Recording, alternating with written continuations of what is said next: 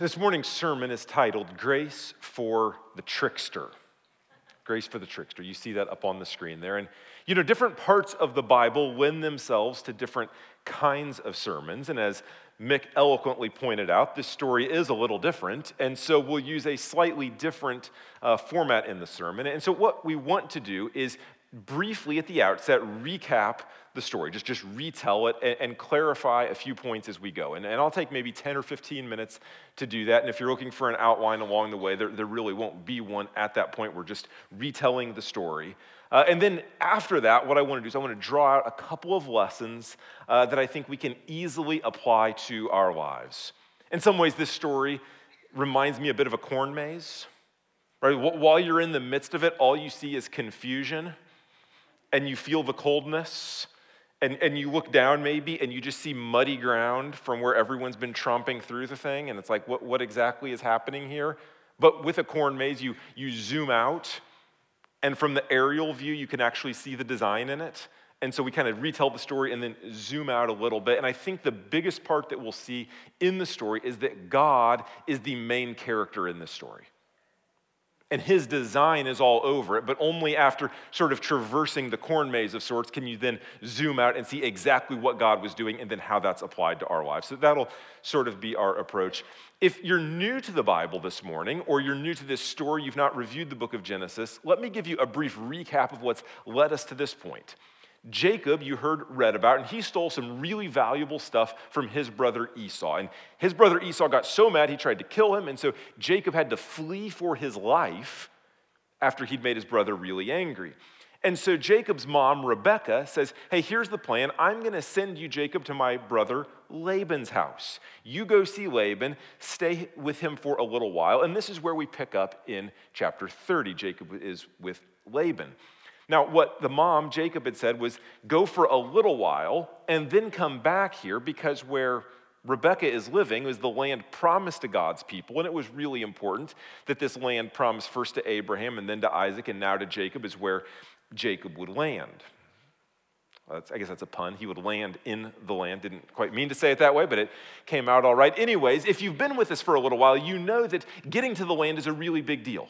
Right? That, that's been a recurrent theme throughout the book of Genesis that God is moving his people to live in his place and under his rule. That's where God is, is sort of moving this story towards.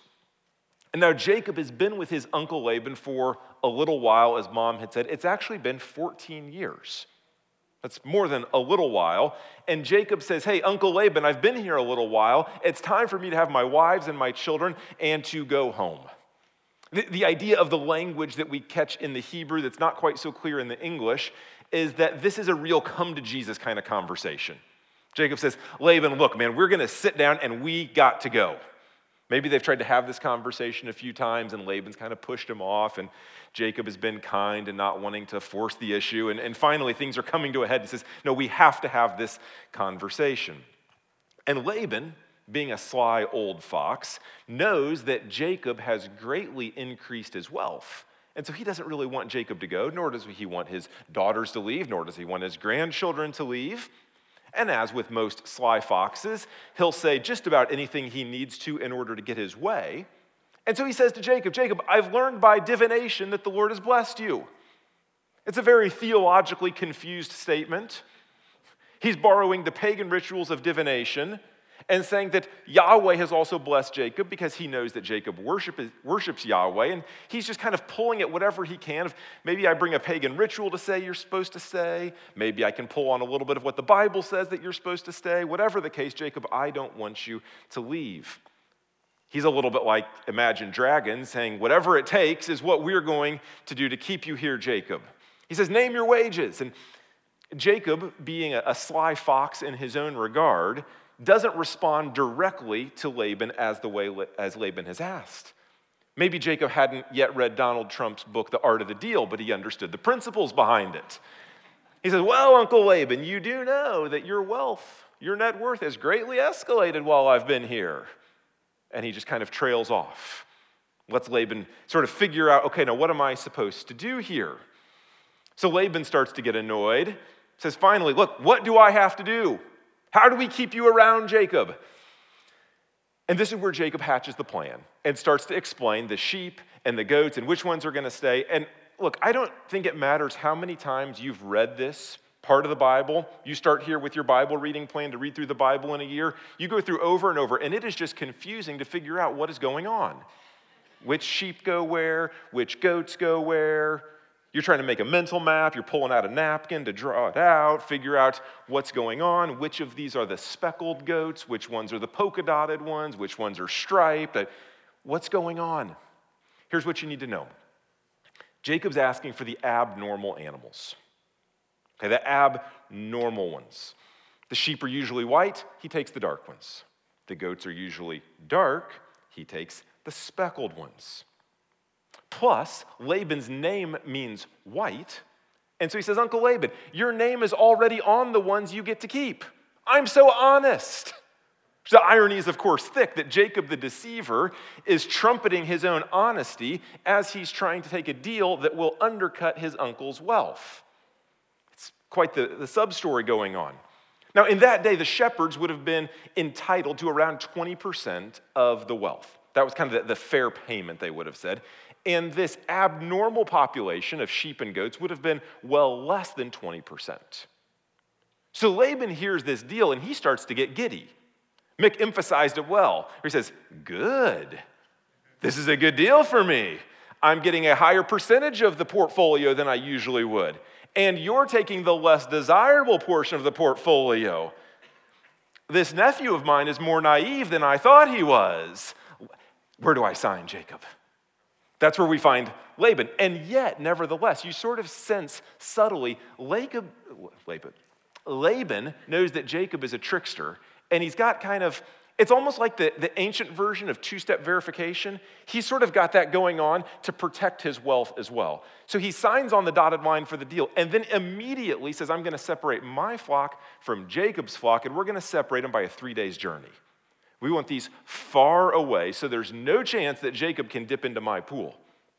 And then the second part of this verification is he says, I'm going to separate the light from the dark to make sure there's no interbreeding going on because I don't want any speckled offspring coming out of this because those are the ones that Jacob's going to take. And so Laban is going to great lengths to make sure that he gets the best possible deal.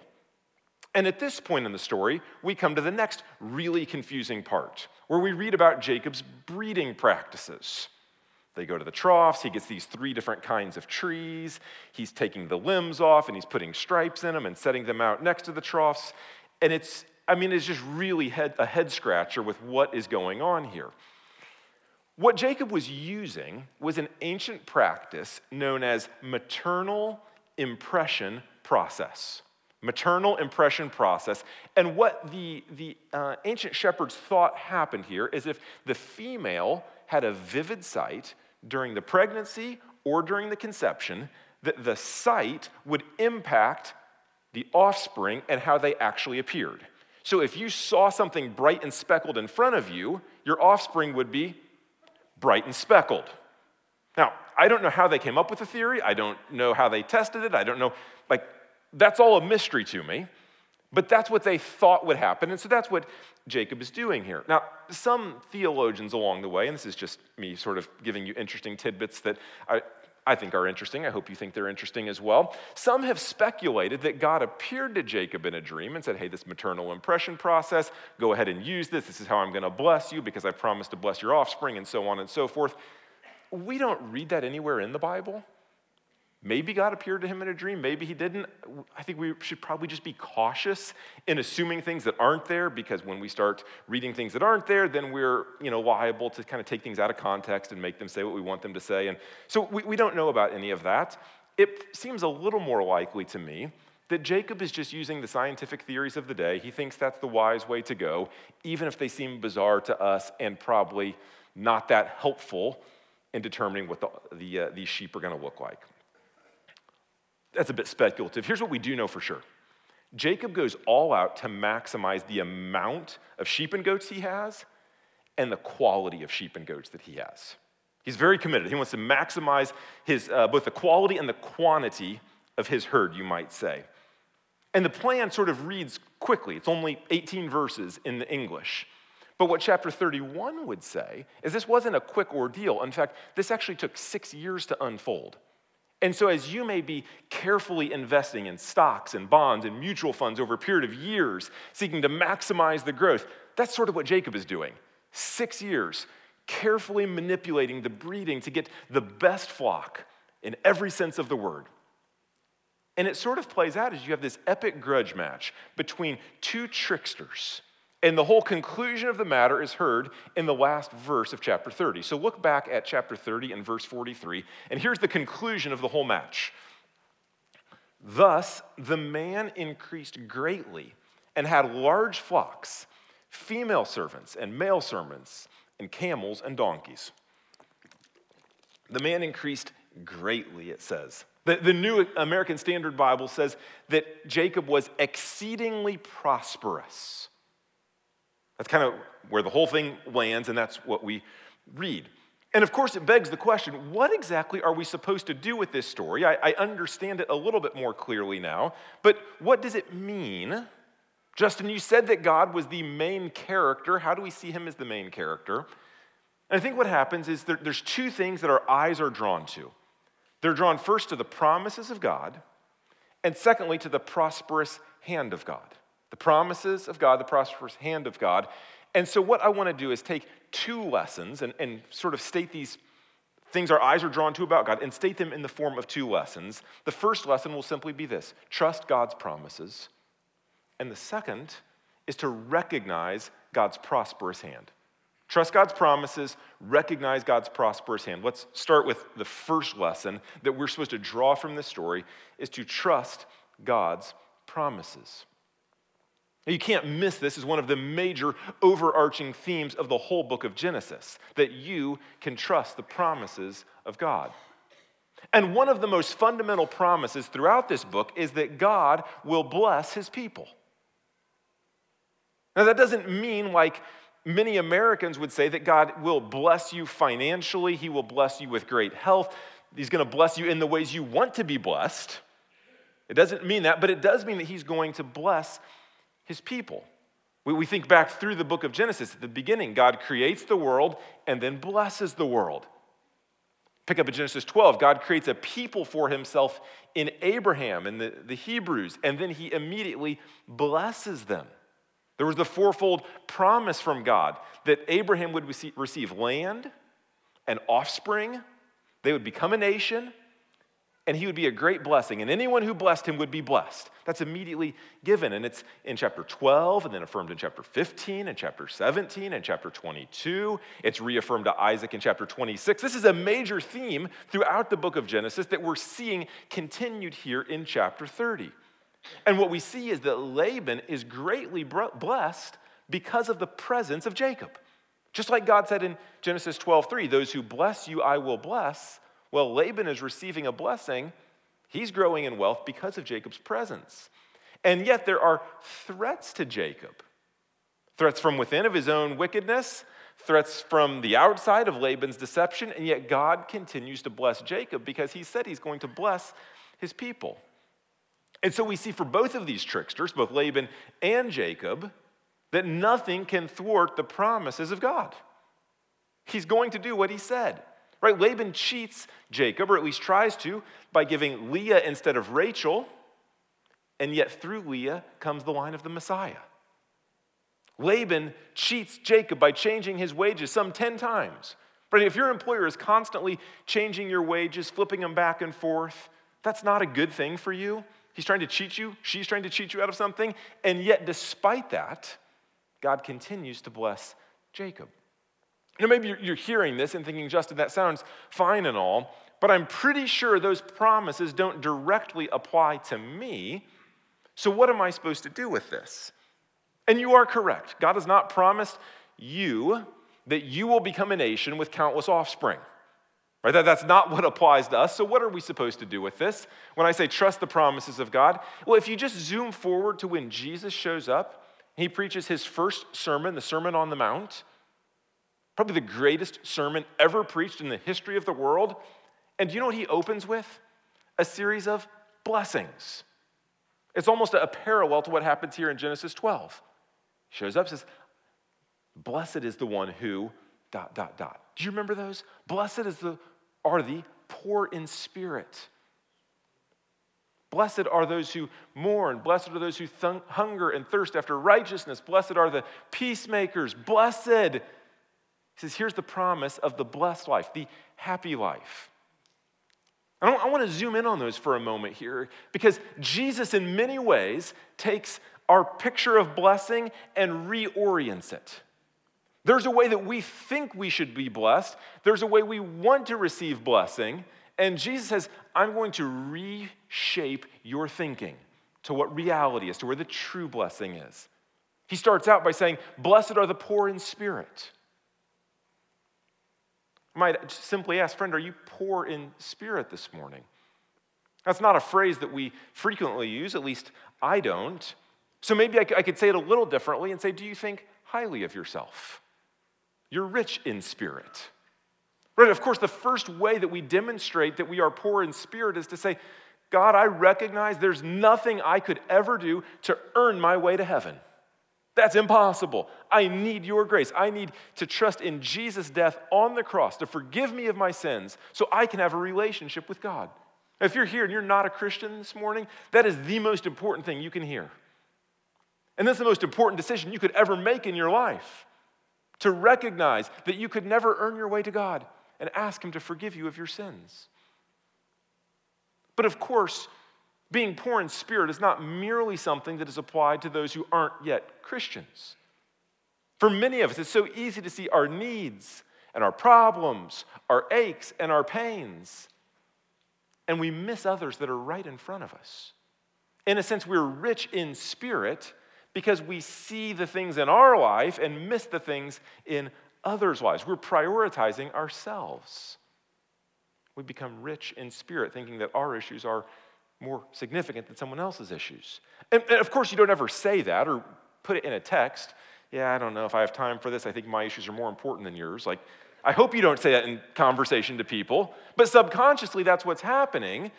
And just remind you of Paul's words in Philippians 2 that each of us should look not only to our own interest, but also to the interest of others. It doesn't feel like it's blessed. It doesn't feel like it's the path of the happy life to be poor in spirit and to consider the needs of others as more significant than our own, but that's what Jesus says. Will you allow his words to correct your thinking? He goes on and says, Blessed are those who mourn. I think it's interesting. There's not a next part of that phrase. It doesn't say what you must mourn over. He just says, Blessed are those who mourn. I'd ask you, do you mourn? Jesus says that's the path to the blessed life. Say, Justin, maybe I, I mourn when there's a personal tragedy. I mourn when somebody dies or when there's a really bad diagnosis that's received. I mourn with others, perhaps. But, friend, do you mourn over your sin? Do you mourn over the sins of others? We read of David weeping over his sin. And maybe we're, we're inclined to mourn over the consequences of our sin, the bad outcomes we don't like. But do you actually mourn the sin itself? I, I recall a time in, uh, in junior high or high school, my dad had caught me doing something I shouldn't, and we got to have one of those not so blessed chats after school. And, um, you know, if, if, you've ever been in that spot, you know it's a really precarious position because you know they're going to ask what happened, and you're trying to figure out, okay, I don't want to disclose too much because if they don't know all of that, then I'm going to get myself in more trouble. So I don't want to say too much here. But I don't want to say too little either because then it's going to look like I'm being deceitful and concealing the truth. And so it's kind of a tough spot. And are they going to be angry at me? What's mom or dad's demeanor going to be? And you're, you're sort of playing this out through the day, trying to project what the conversation is going to look like. And I'll never forget what happened when we sat down on the couch that day to talk about what happened and the, the sin I had committed. My dad was crying, he was mourning over the sin of his son. He didn't come down heavy handedly, either literally or proverbially, on me, but he mourned over my sin. And some 20 years later, it stuck with me. The powerful reminder of not mourning just the consequences of our sin, but our sin itself against a holy God. Friend, do you mourn over your sin? Will you allow Jesus to correct your thinking that that's actually the path to the blessed life? He goes on, he says, Blessed are those who hunger and thirst for righteousness, for they shall be satisfied. I wonder if you hunger. Do you thirst for righteousness? Okay, I know what it's like to hunger and thirst for natural desires. I'm familiar with that the desire to eat or, or sexual desires, the di- desire to, to sleep or to be warm at night, the desire of companionship with friends. Maybe you remember those old Snickers commercials. You're not you when you're hungry. Yeah, I long for the food there because I start doing crazy things when I'm getting hangry. And do you know what the Snickers commercial, you know what it follows up with? Snickers satisfies. And it's like the, the most interesting knockoff on the Sermon on the Mount because Jesus says, Blessed are those who hunger and thirst for righteousness, for they shall be satisfied. It's like the Snickers ad campaign just read Matthew 5. I'm like, let's, let's do a Weird Al style knockoff on this. and in an interesting way, I mean, Weird Al has some good stuff, doesn't he? We were talking about that this week in the office. What's your favorite Weird Al song? And uh, the, the thing is, while it might be good for a little while to hear this knockoff that he has, it's not actually original and it's not actually going to last very long because it's not the real thing. And there's a satisfaction that this world promises that's not original and it's not going to last very long because it's not the real thing. It's not hungering and thirsting for righteousness. Jesus goes on and says, Blessed are the peacemakers. I wonder if you're a peacemaker. You know, it's one thing to not actively cause division. That's good to not do that. But it's a whole other thing to actively be someone who's seeking and making peace. Ephesians 4, Paul would urge the believers. He said, Be eager to maintain the unity of the Spirit and the bond of peace. Jesus in John 17 would pray that the unity, unity among believers would be like the Father's unity with the Son. That's no superficial unity, it's a deep unity that's there. Are you a peacemaker? Because Jesus said that being a peacemaker is the way to a blessed life. So, when we say the lesson is to trust the promises of God, we're recognizing that oftentimes the promises of God and what it means to have a blessed life is not what we expect to be poor in spirit, to mourn, to hunger and thirst for righteousness, to be a peacemaker. And this is only half the blessings. In fact, it's less than half the blessings that Jesus pronounced there in Matthew 5. You know, as I was reading and preparing this week, I'm thinking through this, and for me, and I think for all of us, it's virtually impossible to read this list slowly and to reflect on our life and feel like we've aced the test as Jesus laid it out. And so you say, Justin, I, I see clearly the areas where I don't measure up, where I'm kind of defining the good life in my own ways, not in Jesus' ways. What do I do? You say, Justin, I'm probably not poor in spirit like I ought to. It's not that I look down on others, I'm just more aware of my own interest than the interest of those around me. Say, Justin, I mourn occasionally, maybe when someone passes away, but mourning over sin isn't a regular part of my life. I mean, maybe if I do something really, really terrible, but not like on a daily basis. Say, Justin, I don't hunger and thirst for righteousness. Yes, I want to be a good person, but there's a lot of other things I hunger for more than righteousness. You say, Justin, I'm not eager to maintain the unity of the Spirit and the bond of peace. Yeah, I don't like division. Who does? But I'm not actively seeking to promote peace and unity. Friend, if that's you at any point, at any point, what should you do? You should recognize, first off, it's a surprising path to the blessed life. These are not natural traits or natural desires, these are workings of the Spirit. And it's exactly what God has called his people to. So we go to him.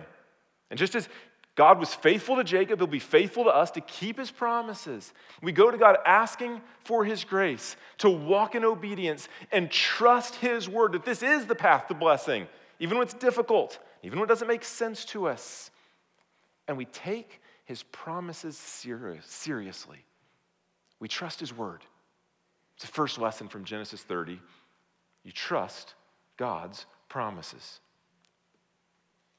Here's the second lesson from Genesis chapter 30 recognize God's prosperous hand. Recognize God's prosperous hand. For Jacob, there were many factors in his gaining wealth. How did Jacob prosper? Well, he certainly was a hard worker. He knew a great deal about animal husbandry. Apparently, that maternal impression process, he'd been you know, reading the latest journals or whatever they had back then. Various breeding practices he's employing, you name it, Jacob is all over this thing.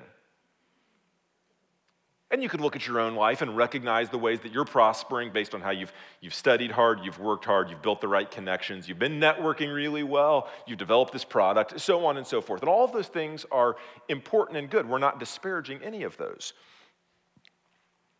But however God has prospered us, there's at least two right responses. And, and what I want to do is give the principle at the outset and then sort of unpack it for a couple of minutes here. What does it mean to recognize God's prosperous hand? Well, response one here's this recognize his hand and give thanks. Recognize his hand and give thanks. For however God has prospered you, I'm going to recognize it's his hand prospering me and give thanks to him for it. Doesn't have to take a very long time to do that, but simply say, God, I see that you're the one who's prospered me in this way with this job or this relationship or, or this pay raise or these children or whatever it may be. Thank you, God. I see that you're the one doing that. And then the second response is you leverage his prosperity for eternity. I recognize it's from God, I give thanks to him for it, and I recognize it's not merely from him, but it's for him. I seek to leverage it however I can for eternity. This is actually what we see taking place here in Genesis chapter 30 as well. So I'd ask you to look back at chapter 20, or not chapter 29, chapter 30, verse 29. Genesis 30 and verse 29. Here's what we read about recognizing God's prosperous hand. Jacob said to him, You yourself know how I have served you, and how your livestock has fared with me. For you had little before I came, and it has increased abundantly, and catch it, the Lord has blessed you wherever I turned.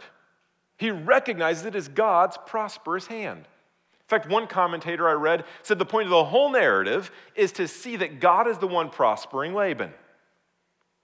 And if we could borrow from chapter 31, you would see this ongoing theme of God's prospering along the way. So just let your eyes fall in your copy of God's word there to chapter 31, beyond what we read. You see verse 3 of chapter 31, at the end of the verse, what does God say? I will be with you. Chapter, er, chapter 31, verse 5, at the end of the verse, the God of my father has been with me. Drop down to verse 7 at the end of the verse. God did not permit him to harm me. Drop down to verse 9. God has taken away the livestock of your father and given them to me. Do you see it over and over? The theme God is the one who is with Jacob and is doing the prospering, is protecting him so Laban cannot harm him. This is the recurring theme. The passage repeats this over and over so we can see this is the main point. Jacob, like his grandfather Abraham, recognized that God was the one making him wealthy.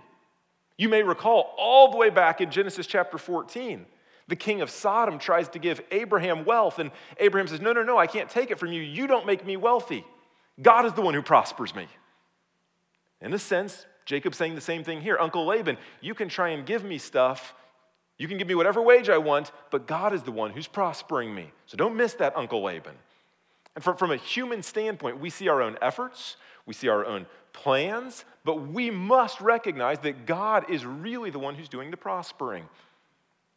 And I think sometimes you can sit in church and expect the pastor to say something like that, and it feels a bit like a semantics game, and you're thinking, yes, Justin, but you don't understand what it takes to make our company move forward. You don't know the meeting I have tomorrow at 7 a.m.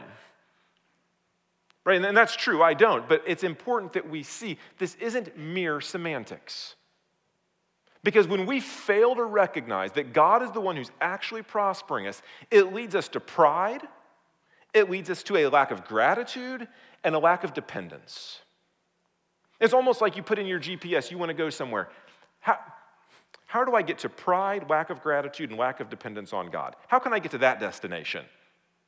Hopefully, you don't put that in your GPS, but if you did, Genesis 30 says the way to get there is to fail to recognize that God is the one prospering you. So it's not just semantics. This actually matters for your soul, for your life, that you walk with Jesus.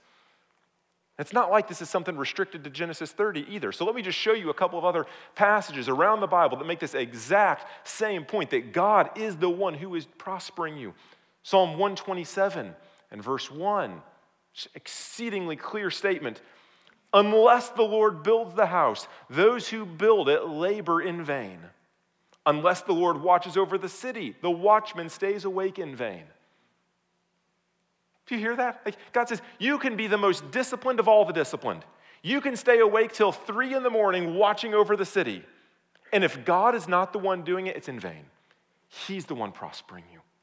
Or Proverbs chapter, chapter 16, verse 9 The heart of man plans his way, but the Lord establishes his steps. Yes, it's good to plan, it's good to work hard, it's good to be strategic in what you're doing, but God is the one who's actually establishing your steps. Deuteronomy 8 is a wonderful passage here. I might encourage you to memorize this couple of verses. This is chapter 8, verses 17 through 19. Maybe you're wondering what the next passage you'll commit to memory is. I, I would encourage you to consider this one. Let's see what Moses writes in Deuteronomy 8. He says, Beware lest you say in your heart, My power and the might of my hand have gotten me this wealth. You shall remember the Lord your God, for it is he who gives you the power to get wealth that he may confirm his covenant that he swore to your fathers as it is this day. And if you forget the Lord your God and go after other gods and serve them and worship them, I solemnly warn you today that you shall surely perish. Here, here, here's the point Jacob's selective breeding was certainly helpful. He was, a, he was good at what he did, there's no doubt about that.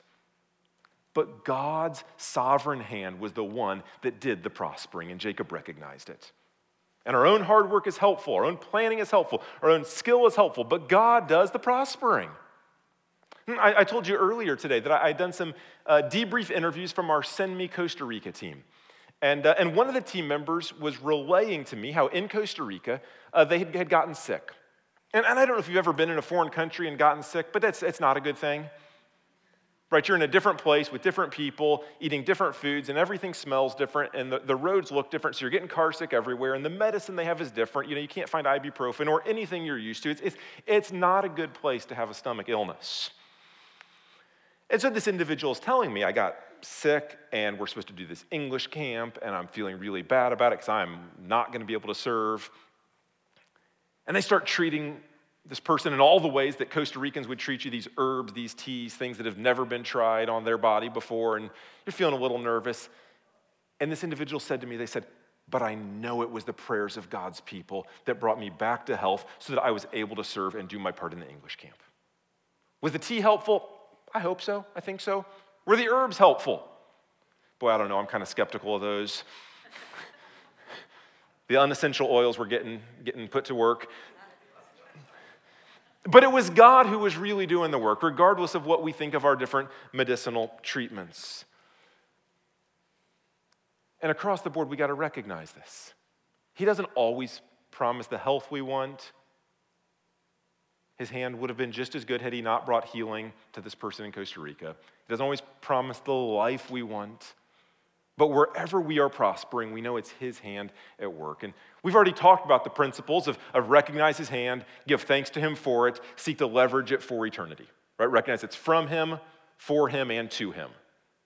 To use the Romans 11 sort of language there. But let me just talk a little more practically on some of the things this looks like. Some of you have got a sort of social prosperity that is a remarkable gift from God. You've got an ability to make someone feel welcomed and loved and included. And God has given you a, remarkable gift there. And in, in, an age that is marked by so much loneliness and anxiety and depression, your ability to bring people into the group is a remarkable good gift from God. So recognize it's from Him and seek ways to leverage that for eternity, whether it's new people at church Whether it's people at church who've been here for a while and you're like, I don't know if you're connected. Whether it's somebody at work or someone in your neighborhood. Uh, there are some of you that have got a different kind of social gifting. It's not so much making a new person feel welcome, but people feel really comfortable sharing things with you. You say, I don't exactly know how this sign works. I'm not signing up to hear everyone's deep, dark secrets. And people just keep telling me stuff. Like some of you know, that's you. Like, yeah, that happens to me. Friend, recognize that is a gift from God because people are entrusting you with what's happening in their life, and you have an opportunity to speak the truth of God's word into their heart in a unique way. So feel the difficulty and the pain with them and empathize with them, but also recognize there's an opportunity and a gift to speak God's truth here into their life. Leverage that opportunity, that relationship for eternity. Maybe these folks that are sharing things with you, they don't have someone speaking God's truth into their life. That's precisely why God has directed them to you. There are forms of financial prosperity that God gives. Maybe it's you're good at making money through your job or through your investments, through any number of other means. Or maybe you say, Justin, I don't feel super prosperous there, but I know that Jesus talked more about money than he did heaven and hell. And so I want to be careful to see whatever money I have as a good gift from God, and I'm going to leverage it for eternity. And so some of you can hear that and think, man, I've been regularly giving for some time, but I think I could leverage the prosperity God has given me for eternity more significantly. I should try to give a little more this year. And others of you hear that and you say, Justin, God, it doesn't feel like has prospered me financially. This inflation stuff, cost of eggs, is killing me, man. Like I, I, I see what it's doing. I, we're feeling that as well. And for you, a major step of faith would be to say, I know God has given me some money. I want to leverage it for eternity, so I'm going to make a commitment to give $5 a month. It's a major act of faith. Say, that's what it looks like for me to recognize where God has blessed me, give thanks to Him for what He's given, and to leverage it for eternity. There's all kinds of skill sets where God may have prospered you. You may be a gifted teacher. You may be, able to dominate Excel sheets like nobody's business. Like comes to macros and pulling stuff across sheets. Like you know how to do that in ways that I just don't understand. I've watched the YouTube videos and I'm still confused. Or you, you may be gifted in IT skills or as an electrician or as a plumber you may be gifted in graphic design or as a really good writer. Like there's all kinds of skills you may possess, and you need to recognize those are good gifts from God. He's the one who's prospered you in each of those ways and give thanks to Him for it. And then say, How can I leverage this for eternity? It's from God and it's for God. What we see in, this story here in Genesis 30, the lives of Jacob and Laban it's the same as our lives. There's all kinds of interesting stuff and sometimes uninteresting stuff going on, but the main attraction is God. It's not you, it's not me. These guys, they had their shortcomings. They were both tricksters. And I'm pretty well aware of my shortcomings, and most of you are probably pretty well of yours as well. There's, there's things I know, Justin, I got to work on. I'm not seeing growth the way I want to.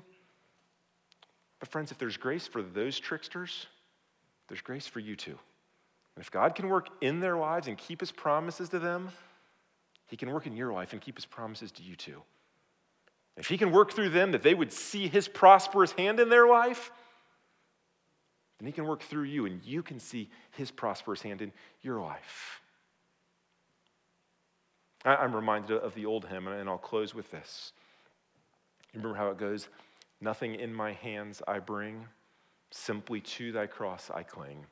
Naked, come to thee for dress. Helpless, look to thee for grace.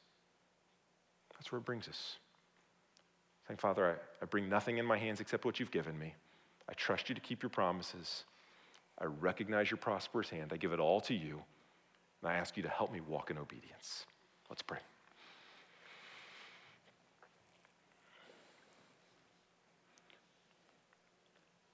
Lord God, we thank you for the gift of your word that you've given.